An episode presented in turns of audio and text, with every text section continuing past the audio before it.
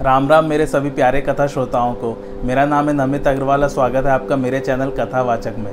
पिछली कथा में हम लोगों ने उत्तर कांड आरंभ कर दिया था, जो कि सातवां कांड है रामायण का, और प्रभु श्री राम जो हैं, वो वापस अयोध्या नगरी आ गए थे और भरत से उनका मिलाप हो गया था। आइए आगे आज की कथा आरंभ करते हैं। दया के सागर श्री राम जी भरत से कुशल पूछते हैं, परंतु भरत जी से शीघ्र बोला नहीं जाता। भरत जी बोले, हे कौशलनाथ, अब सब प्रकार से कुशल है। आपने दीन दुखी जानकर दास को दर्शन दिया, हे कृपा निधान, मैं आपके विरह रूपी सागर में डूब रहा था, सो आपने हाथ पकड़कर मुझे निकाल लिया। फिर प्रभु श्री राम जी प्रसन्नता से शत्रुघ्न को हृदय से लगाकर मिले। फिर लक्ष्मण जी और भरत जी दोनों भाई अत्यंत प्रेम से मिले। फिर लक्ष्मण शत्रुघ्न से मिले और कठिन विरह से उत्पन्न दुख को मिटाया। सीता जी के चरणों में भरत जी ने सिर नवाया और छोटे भाई शत्रुघ्न सहित परम सुख पाया। श्री राम जी का दर्शन करके नगर निवासी प्रसन्न हुए। विरह जनित सारी विपत्ति का नाश हुआ। तब सब लोगों को प्रेमातुर देखकर श्री राम जी ने कौतुक किया कि उस समय रघुनाथ जी असंख्य रूप में प्रकट हो गए और यथा योग्य वे कृपालु सबसे मिले। उन्हें जो जिस भावना से देखता, उससे उसी रूप में मिले और कृपा दृष्टि से देखकर सबको शोक रहित किया। क्षण भर में भगवान सबसे मिले। इस भेद को किसी ने नहीं जाना। इस प्रकार से सबको सुखी करके शील गुड़ निधा, श्री राम जी आगे चले। तब कौशल्या आदि सब माताएँ दौड़ी। प्रभु श्री रामचंद्र जी सब माताओं से अत्यंत प्रीति के साथ मिले और बहुत तरह के कोमल वचन कहे। माताओं के विषम वियोग की विपत्ति जाती रही, उन्हें अपार हर्ष और सुख मिला। श्री राम जी के चरणों में अनुरक्त जान सुमित्रा अपने पुत्र लक्ष्मण से मिली, परंतु श्री रामचंद्र जी से मिलते हुए कैकई हृदय में बहुत सकुचा गई। लक्ष्मण जी सब माताओं से मिले और आशीर्वाद पाकर प्रसन्न हुए। कैकई से बार बार मिले, पर मन का क्षोभ दूर नहीं होता। सीता सब सासुओं से मिली और चरणों में लगकर उन्हें बड़ी प्रसन्नता हुई। सब श्री रामचंद्र जी के मुख कमल को देखती हैं और मंगल समय जानकर नेत्रों के जल को रोकती हैं।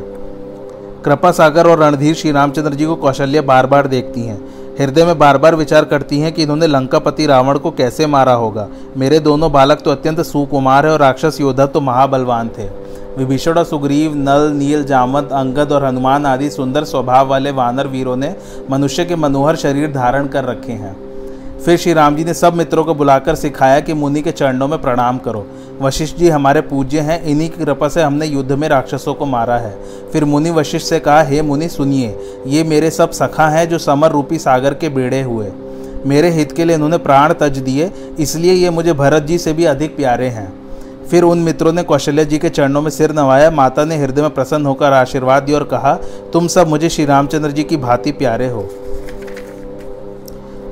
नगर के स्त्री पुरुषों को सनात करके भगवान श्री राम जी राजमहल को चले।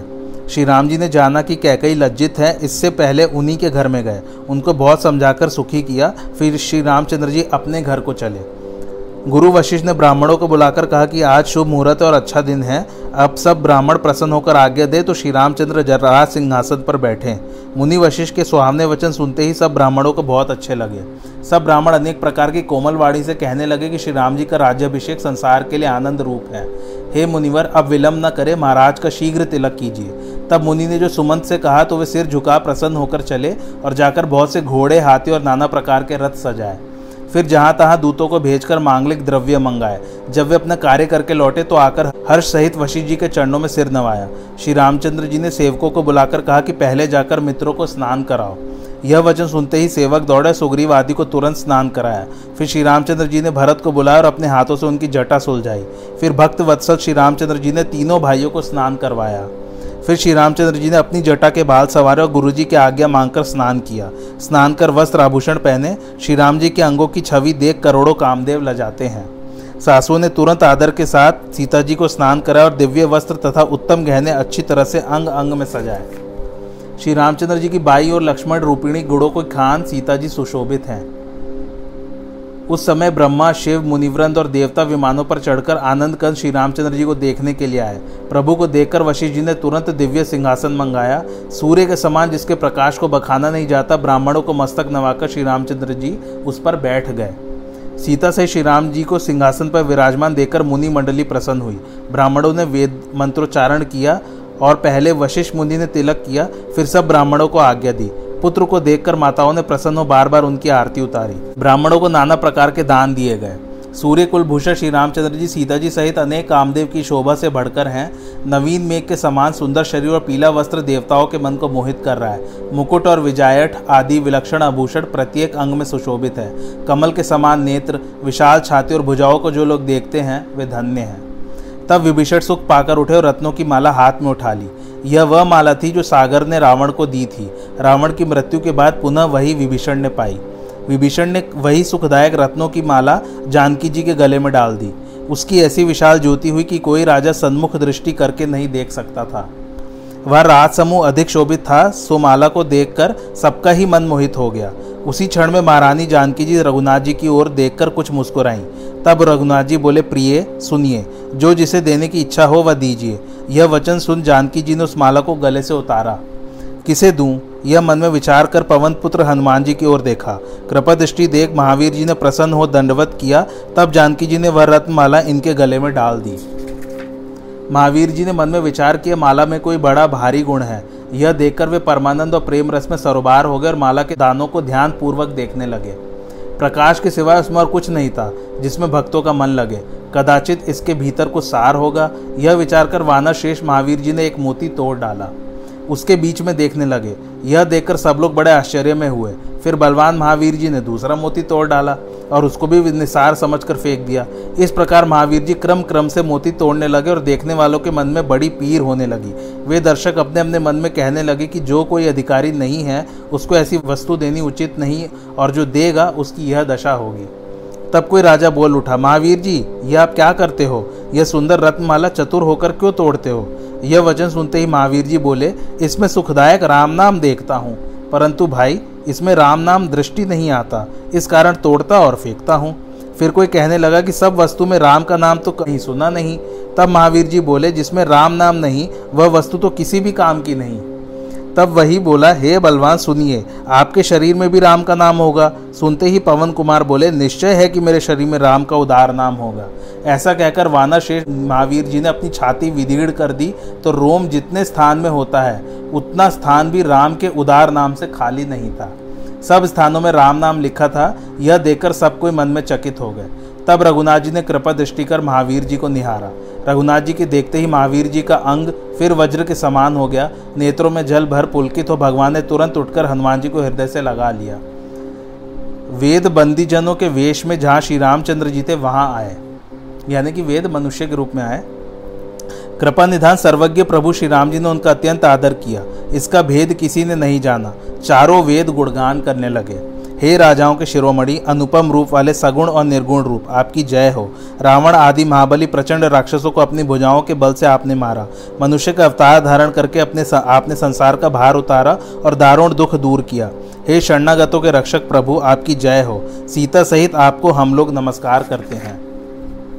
तब सबके देखते वेदों ने उदार विनती की और फिर वे अंतर्धान होकर ब्रह्मलोक को चले गए। जहाँ श्री रामचंद्र जी थे, वहाँ शिव जी आए। उनका शरीर पूर्ण पुलकायमान हो गया था, वे अत्यंत गदगद वाणी से स्तुति करने लगे।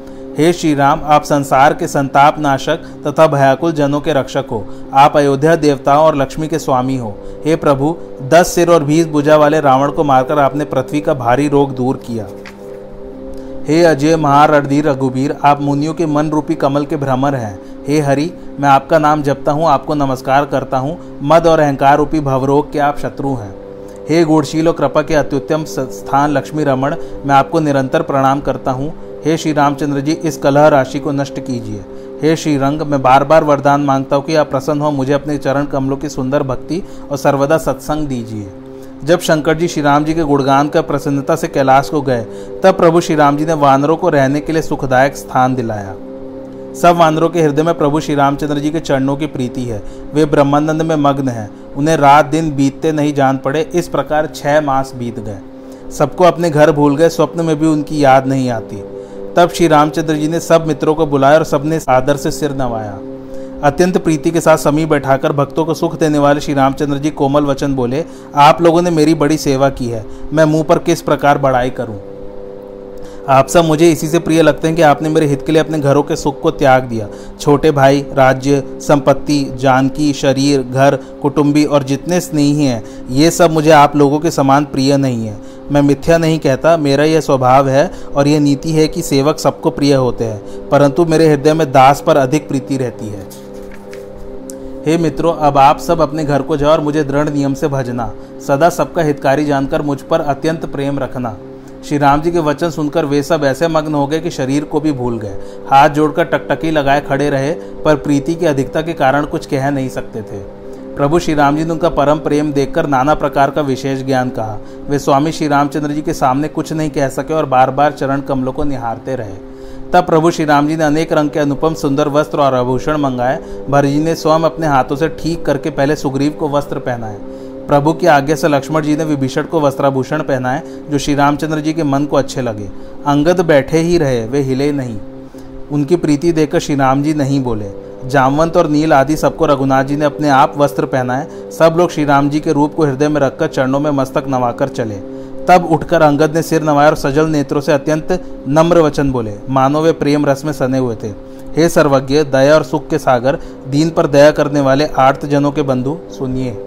मरती बार बाली मुझे आपके चरणों के ही नीचे डाल गया था। आप अशरण को शरण देने वाले और भक्तों के हितकारी हैं, मुझे मत त्यागिए। मेरे स्वामी, गुरु, पिता और माता आप ही हैं। तब इन चरणों को छोड़कर मैं कहाँ जाऊँ? हे नरनाथ, आप ही विचार की, कहिए कि प्रभु को छोड़कर घर में मेरा कौन सा काम है? मुझे अज्ञानी बालक और बल से हीन तथा दीन जानकर अपनी ही शरण में रखिए। मैं घर की नीच टहलकर आपके चरणों का दर्शन कर भव सागर से तर जाऊँगा। यह कहकर अंगद श्री राम जी के चरणों में गिर पड़े और बोले, हे नाथ, अब मुझे घर जाने के लिए न कहिए। करुणा निधान श्री राम जी ने अंगद के विनीत वचन सुनकर उन्हें उठाकर हृदय से लगा लिया और श्री राम जी के नेत्रों में जल भराया।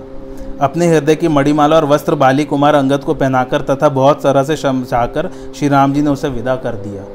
भरत शत्रुघ्न लक्ष्मण सहित श्री राम जी भक्त की करनी का स्मरण कर उसे विदा करने चले। अंगद के हृदय में अत्यधिक प्रेम है, वे फिर फिर कर श्री राम जी की ओर देखते हैं। बार बार दंडवत प्रणाम करके अंगद मन में ऐसा चाहते हैं कि मुझे श्री राम जी रहने को कहें। श्री राम जी की बोल चाल देखना और हंसना, हंसकर मिलना स्मरण करके अंगद सोचते हैं, प्रभु, श्री राम जी का रुख देखकर अंगद बहुत सी विनती करके चरण कमलों को हृदय में रखकर चले। अत्यंत आदर के साथ वानरों को पहुंचाकर भरत जी, भाइयों समेत लौट आए। तब सुग्रीव के पाव पकड़कर हनुमान जी ने अनेक प्रकार विनती कर कहा, हे देव, दस दिन रघुनाथ जी के चरणों की सेवा करके फिर आपके चरणों के दर्शन करूँगा। आज की कथा यही समाप्त होती है। कैसी लगी आपको मेरी कथा, मुझे कमेंट करके ज़रूर बताइए और मेरे चैनल कथावाचक को लाइक, शेयर और सब्सक्राइब ज़रूर कीजिए। थैंक्स फॉर वॉचिंग, धन्यवाद।